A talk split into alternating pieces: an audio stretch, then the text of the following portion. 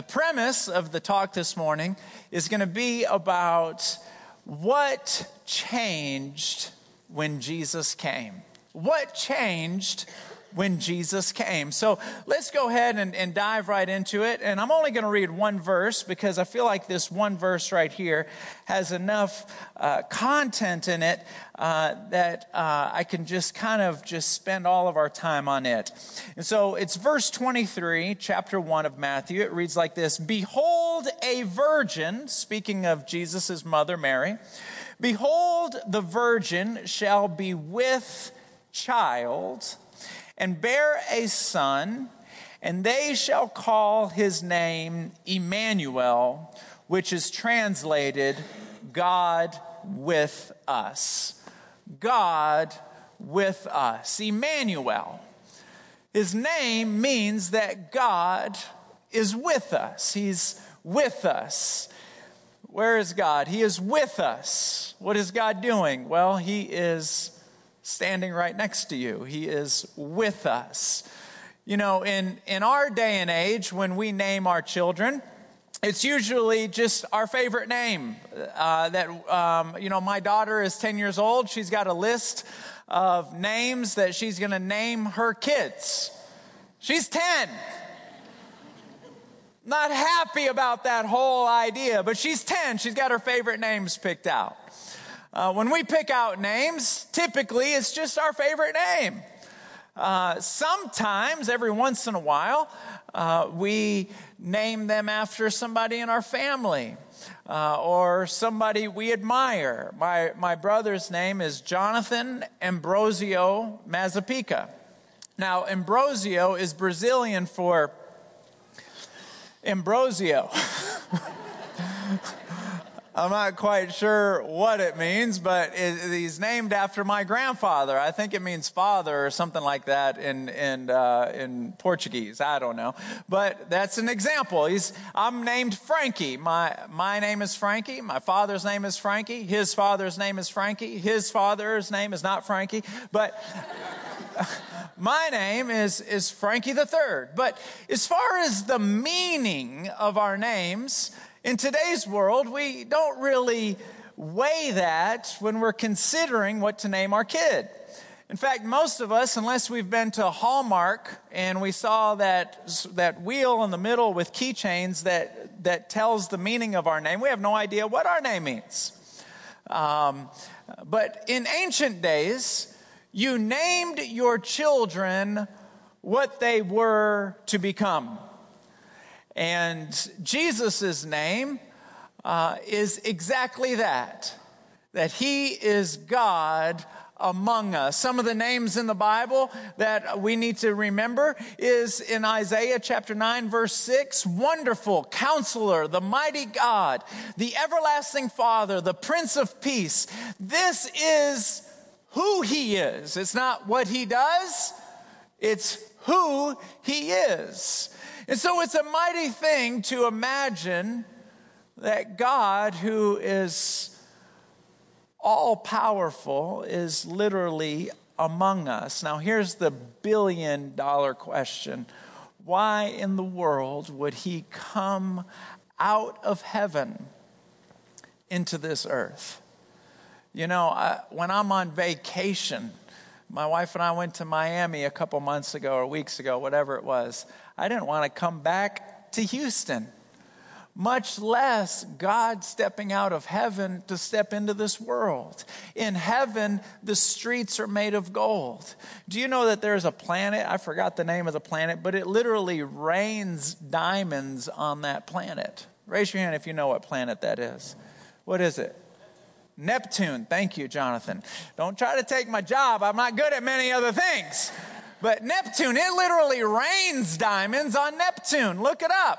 It's amazing. Don't look it up right now and pretend like you're on your Bible on your phone and your Wikipedia and uh, Neptune. But it, it rains diamonds. What we hold is so valuable that we will spend all of our time, energy, and effort in heaven. It's just, it's the cheapest thing around.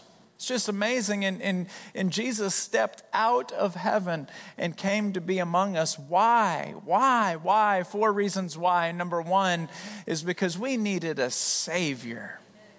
We needed a Savior.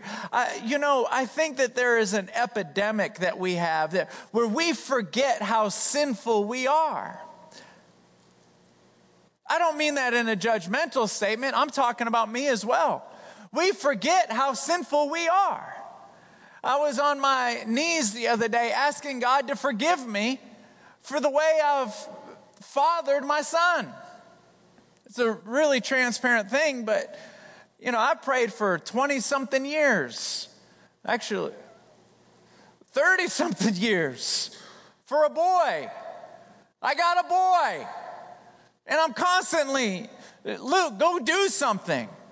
I had to say sorry for that.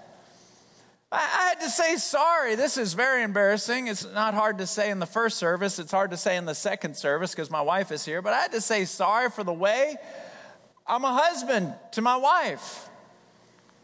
The Bible says to love your wife as Christ loves the church. And for about 15 minutes, I just said, God, don't love me the way I love her.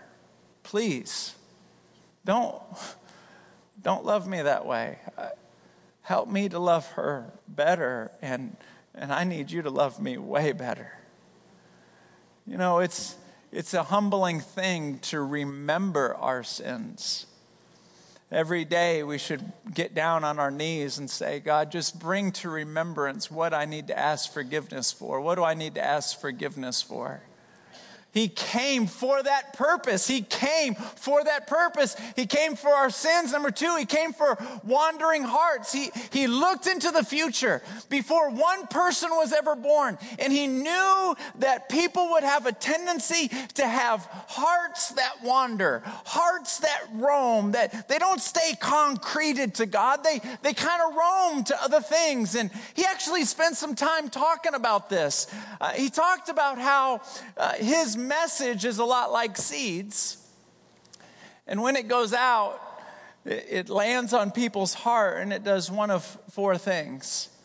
Let, let me read to you uh, what, what, he said. He said um, in Luke chapter 8, verse 11, he says, This is the meaning of the parable. The seeds, the seed is the word of God. The seeds that fell on the footpath represent those who hear the message only to have the devil come and take it away from their hearts and prevent them from believing and being saved. They hear it. If you ever, uh, if you have kids, you'll identify with this. You're talking, it's like, do you hear what I'm saying? like, like I'll say Luke, but, don't tell Luke I'm talking about. He always gets mad at me, so don't go tell him I was talking about. It if you see him in the hall, your dad was talking about you. I get in trouble every time I get home. Dad, will you stop talking about me? But I'll say, Luke, lower the TV. Lower the TV. Lower the TV. Dad, you don't have to yell at me.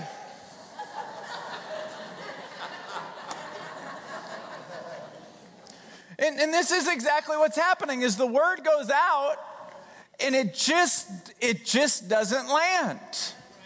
Here's another thought. In verse 13, the seeds on the rocky soil represent those you hear it, you receive it, you actually enjoy it. You receive it with joy. You enjoy the word of God. You like it.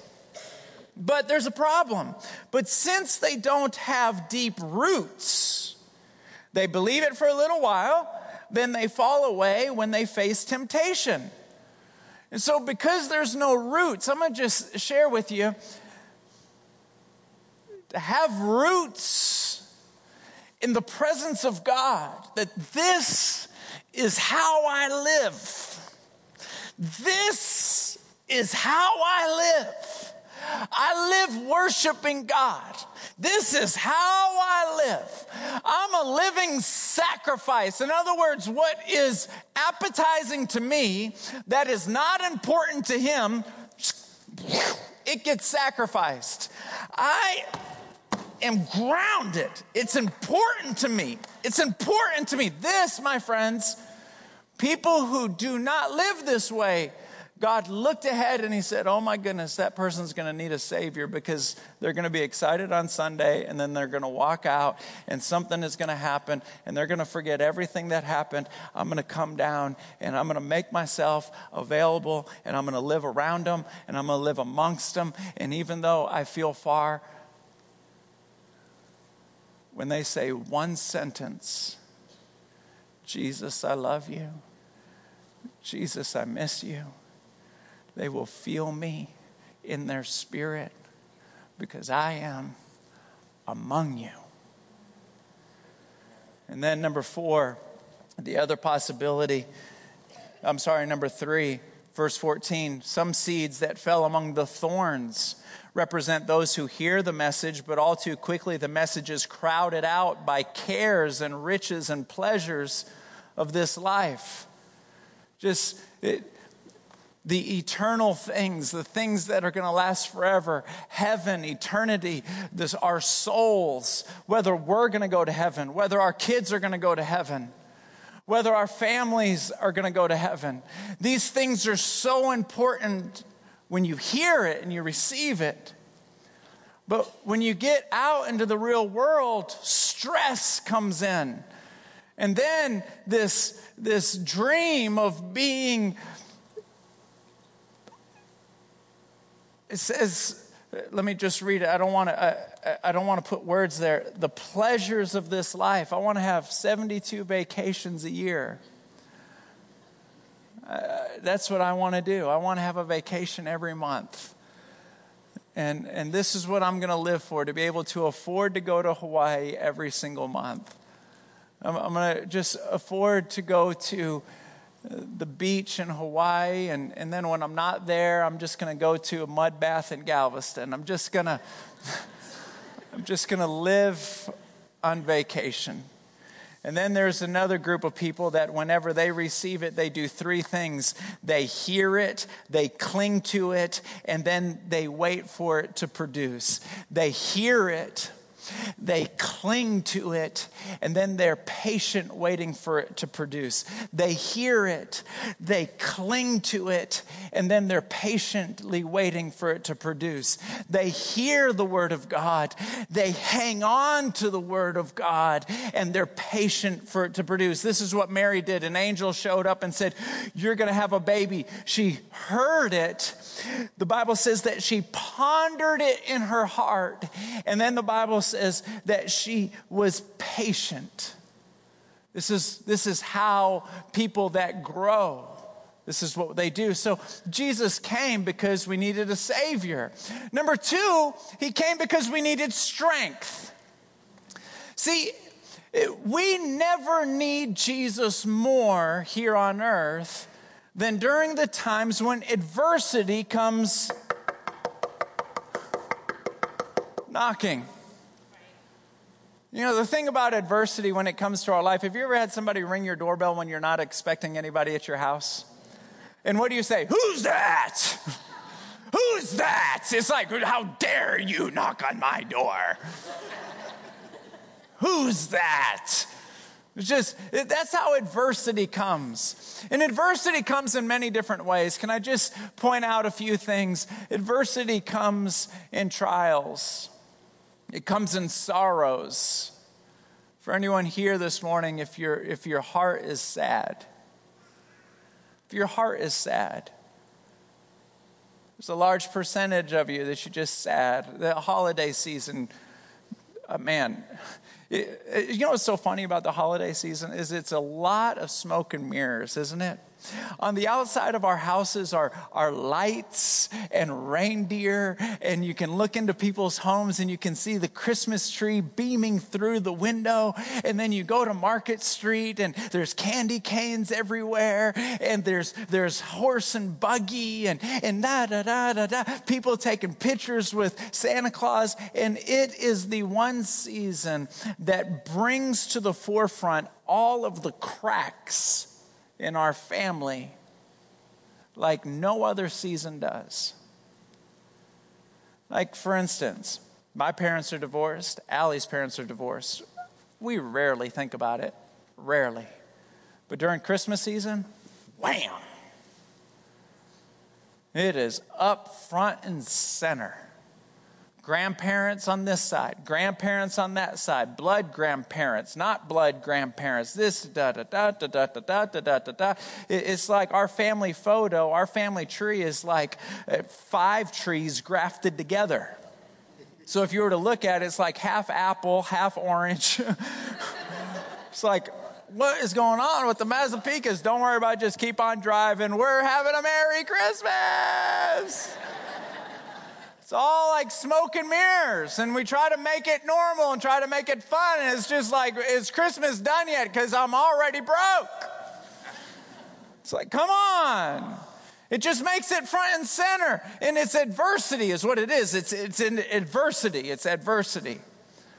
Lord looked ahead and he saw, man, you're going to need some strength. Not only do you need to be saved of your wandering heart, not only do you need to be saved of your sin, but while you're here on earth, you're going to experience so much adversity. I am going to be with you. I'm not going to be watching you from afar off. I'm not going to be looking at you with a telescope. I'm not going to be reading about you. An angel is not going to report to me about how you're doing. I am going to be with you in your Corolla.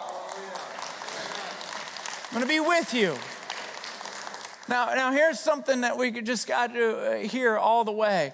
That when these things come into our life, these adverse moments, and it just feels like we are about to be broken, I want to read a scripture to you that I hope, if you are taking notes, you will write down the passage because this is so encouraging to our spirit.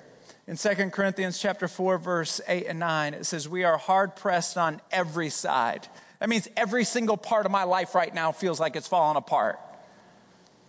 But not crushed. Perplexed but not in despair. Persecuted but not abandoned. Struck down, but not destroyed. Hey, there's a few things going on, but one thing's for sure I am not broken. Now, watch this Isaiah 41, verse 10. Do not fear, for I am with you. Do not be dismayed, for I am your God.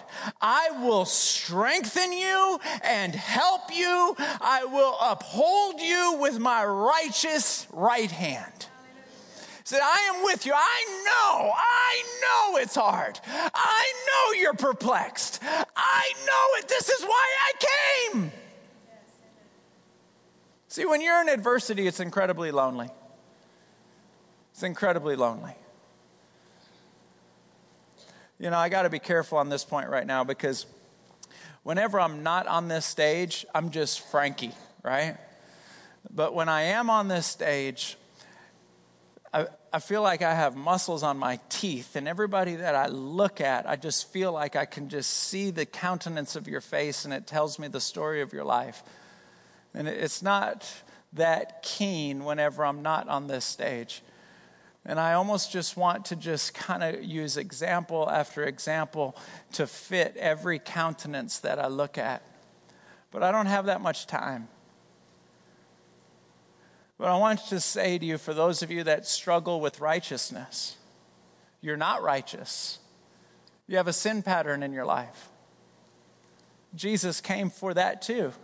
He said, For those of you, you hunger and you thirst for righteousness, you wish you were righteous, but you're not. He says, You will be filled. You know, he just came to everyone here that if you're fighting, but here's the key you have to wait on the Lord, He moves at His time. You have to wait. That's what the Bible says. It says this in, in Isaiah 40, verse 31. But they that wait upon the Lord, everybody say, wait upon the Lord. I know it sounds like a curse word. I know. Well, I'm going wait. W A I T. I know it's a four letter word. I know, I know. Wait is right up there with the other ones. I know it's hard, but, but listen to this. If you have the audacity, if you have the gut, remember what I said last week? People have a tendency to quit too soon. If you have the steadfastness to dig your heels in the ground and say, either God, you're going to move or I'm going to drive you crazy I'm going to talk to you every day until I'm blue in the face. You're going to answer my prayer just so I'll shut up. Whether it's one day, two days, 100 days, I am waiting on you. And then this is what he promises. Those who wait upon the Lord shall renew their strength. They shall mount up with wings as eagles. They shall run and not be weary. They shall walk and not faint. You know what faint means? I can't go any further. I can't take this anymore. I cannot take this anymore. Those days are over. How can that be? I don't know. That's why we have to wait on God because He does things that are beyond our imagination. Do you know there was a guy named King Saul? He got sick of waiting.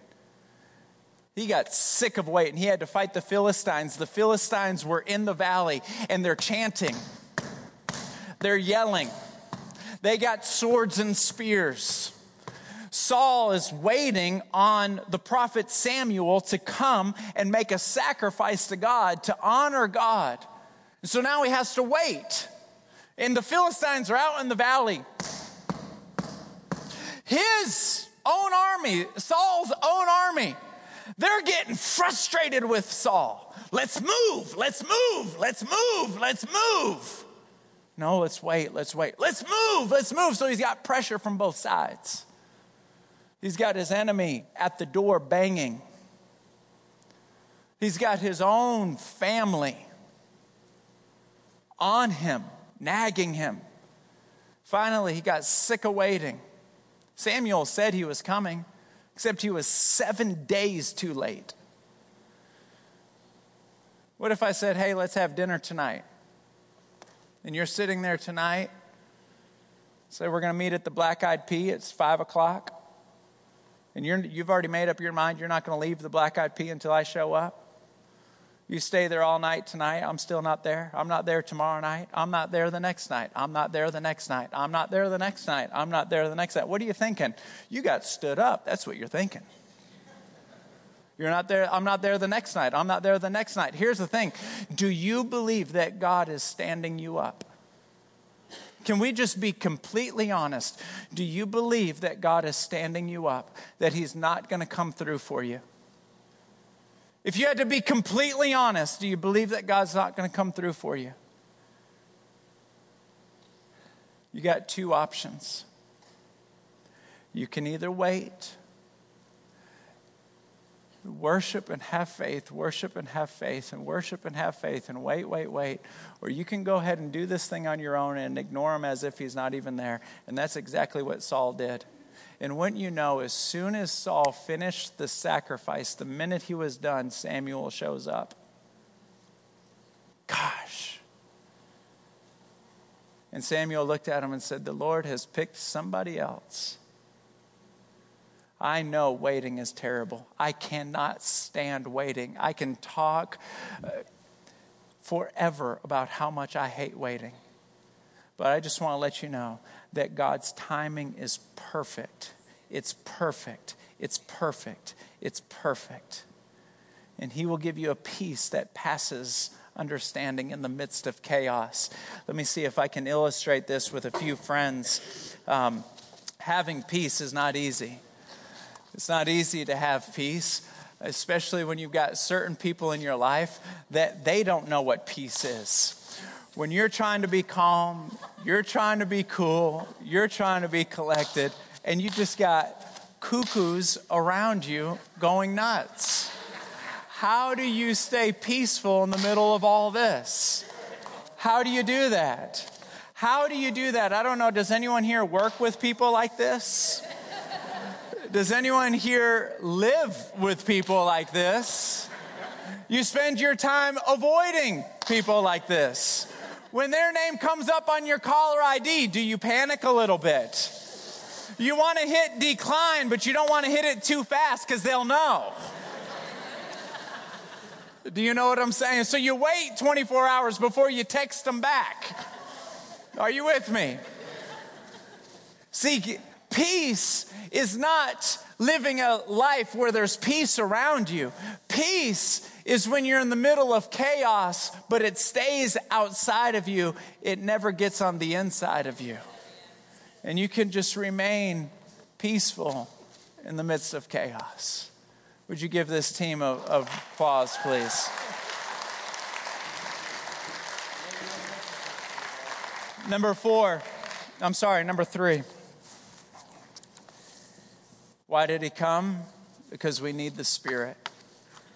You know, um, when John the Baptist, um, he was a, a man uh, in the ancient days that used to baptize people to get them ready for Jesus to come. And he looked and he saw Jesus, and it just blew his mind.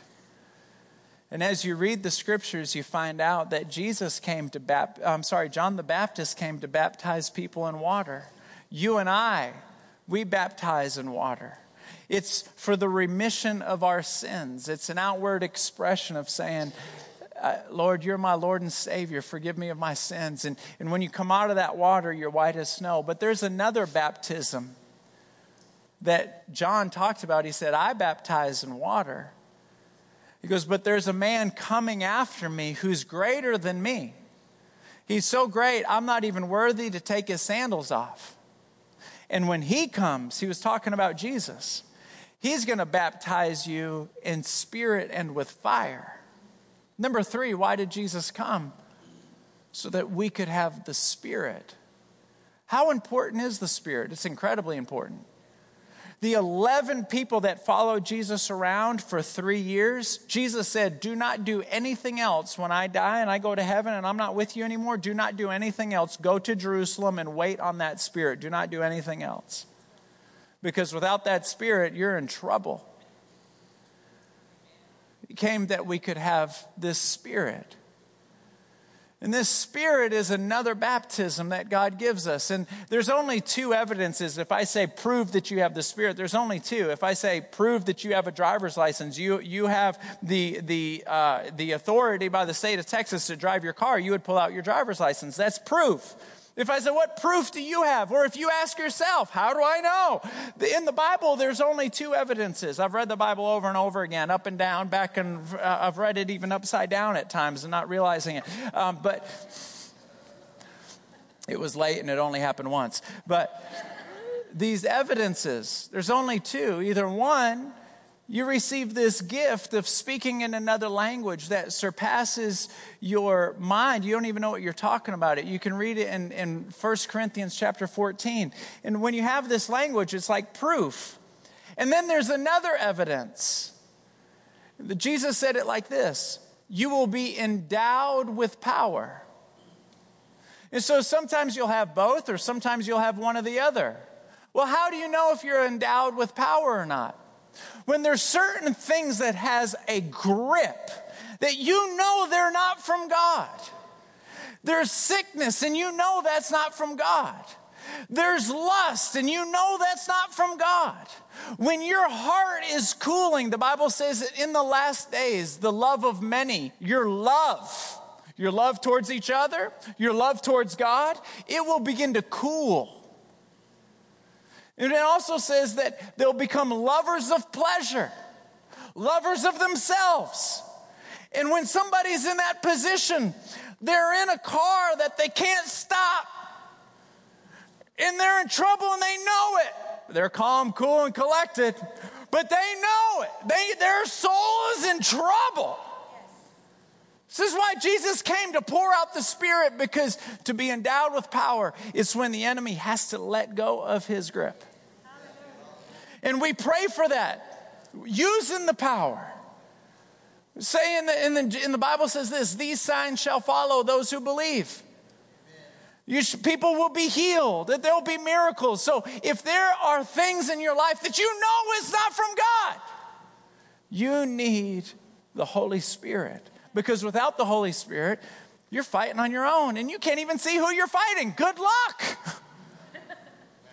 but with the Spirit, he comes and does things that you can't do and I can't do on my own. And I just want to say that there has got to be, there's got to be a remnant especially in 2015 where nobody where people are arguing about morals There has to be a remnant of people that say, I refuse to live another day of my life without more of the Spirit. I'm not chasing what other people chase.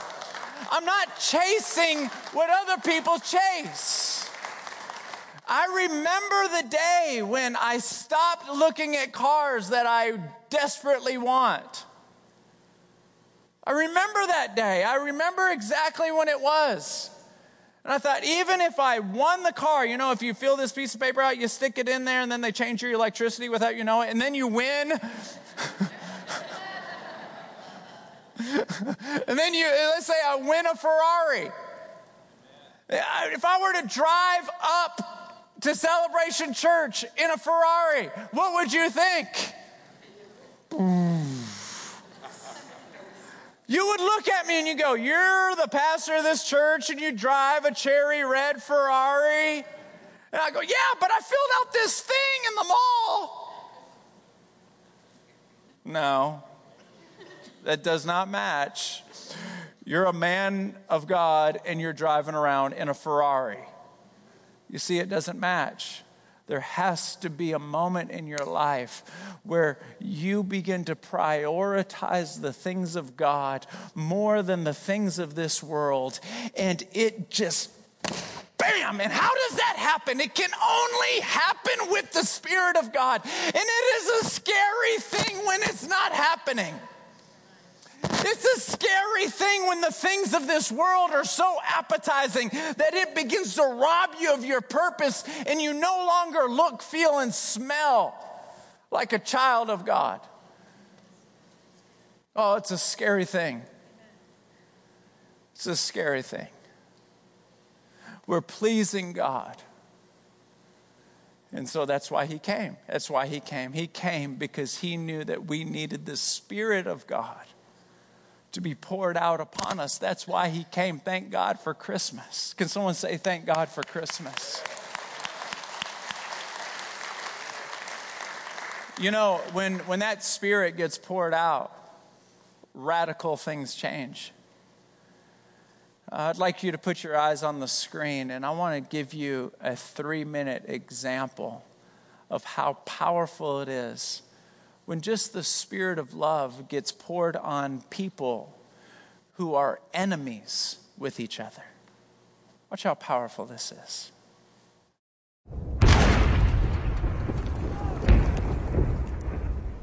Jenkins, oh, open. No.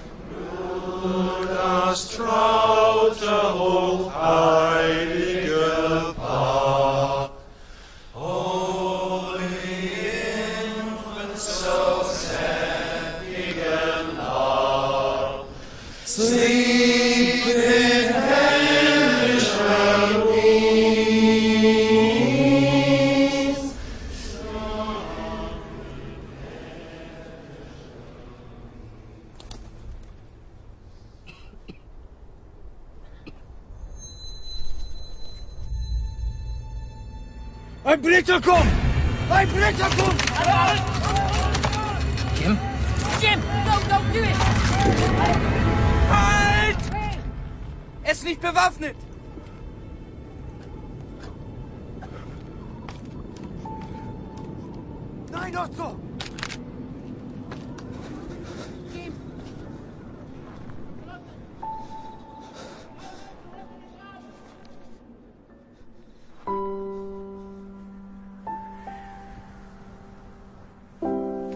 My name is Jim. Mein Name ist Otto. Pleased to meet you, Otto. Freut mich. Rose, she's called. Ähm, ist schön. Ähm, ist schön.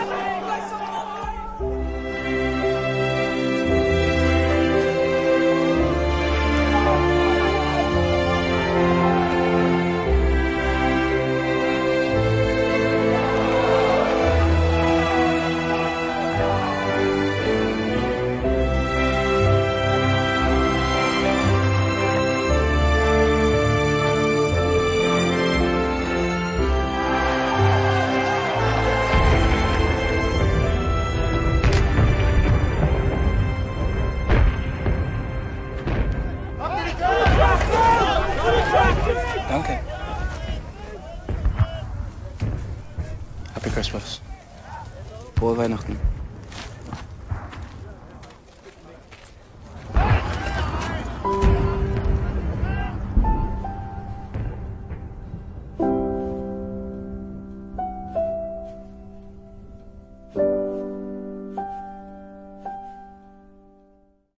It's a true story. I don't know if you've read about that or not, but it's a true story. Right in the middle of a very intense war, it was Christmas Day, and the Holy Spirit poured His Spirit down on that battlefield, and hatred turned to love.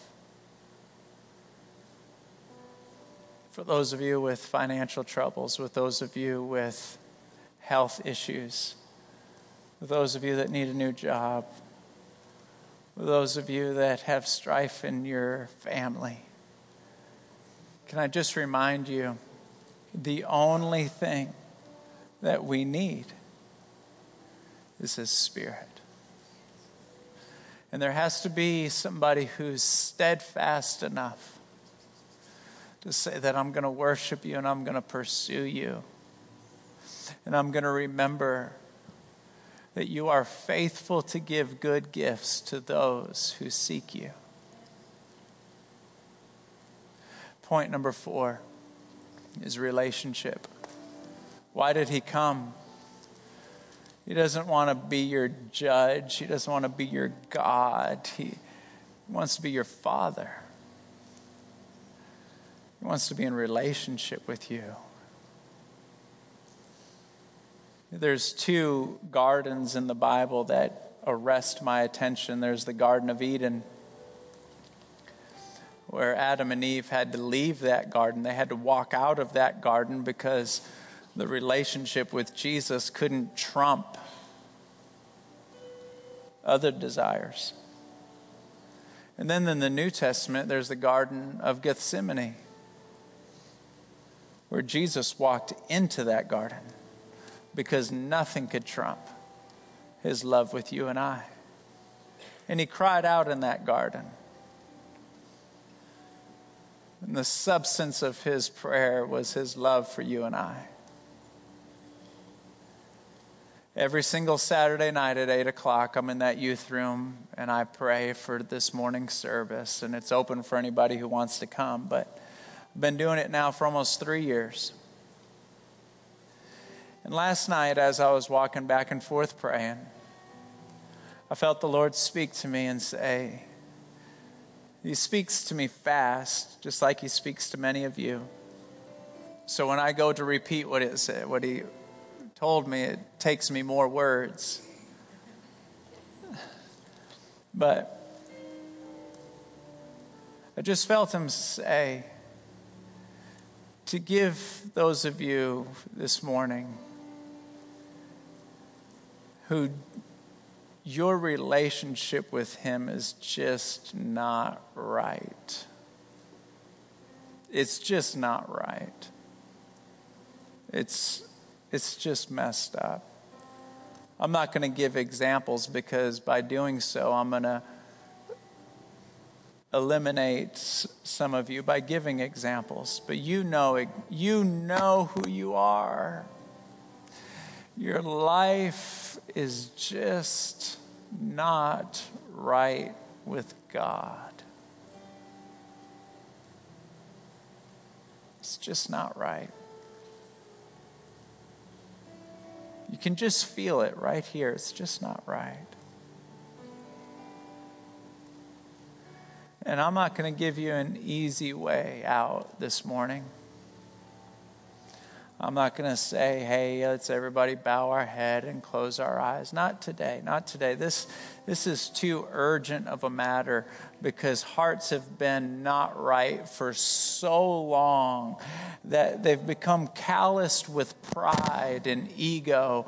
And the Bible says that everyone is right in their own eyes. Uh, we we got to we got to just break that today.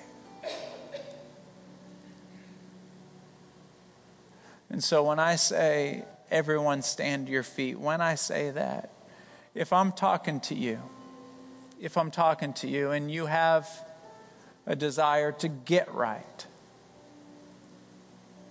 at the sacrifice of your pride and your ego, you're going to come down here and you're going to raise your hands and surrender to God and you're going to say, I'm sorry for my sins.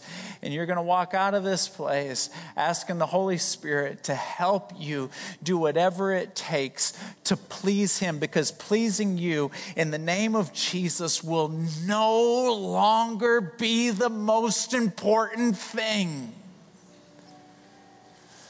from now on, you'll say, What do you want me to do? And that's what I'm going to do. And I'm going to do it with all my energy because my life is not for me. My life is not for me. I am here to be a living sacrifice for you. And if you, if you make it comfortable by giving me a car instead of a bicycle, or you give me a house instead of a tent, that's so kind of you and I thank you for it. But know this, that tent and that car and that house will never be more important. Well, the only thing that will ever be most important is just being a living sacrifice for you and what I want and what I like does not matter anymore. If that's you, I want you to come down to this altar when I ask everybody to stand up on the count of three. One, two, three. Stand up and come down as close as you can. As close as you can. Come down as close as you can.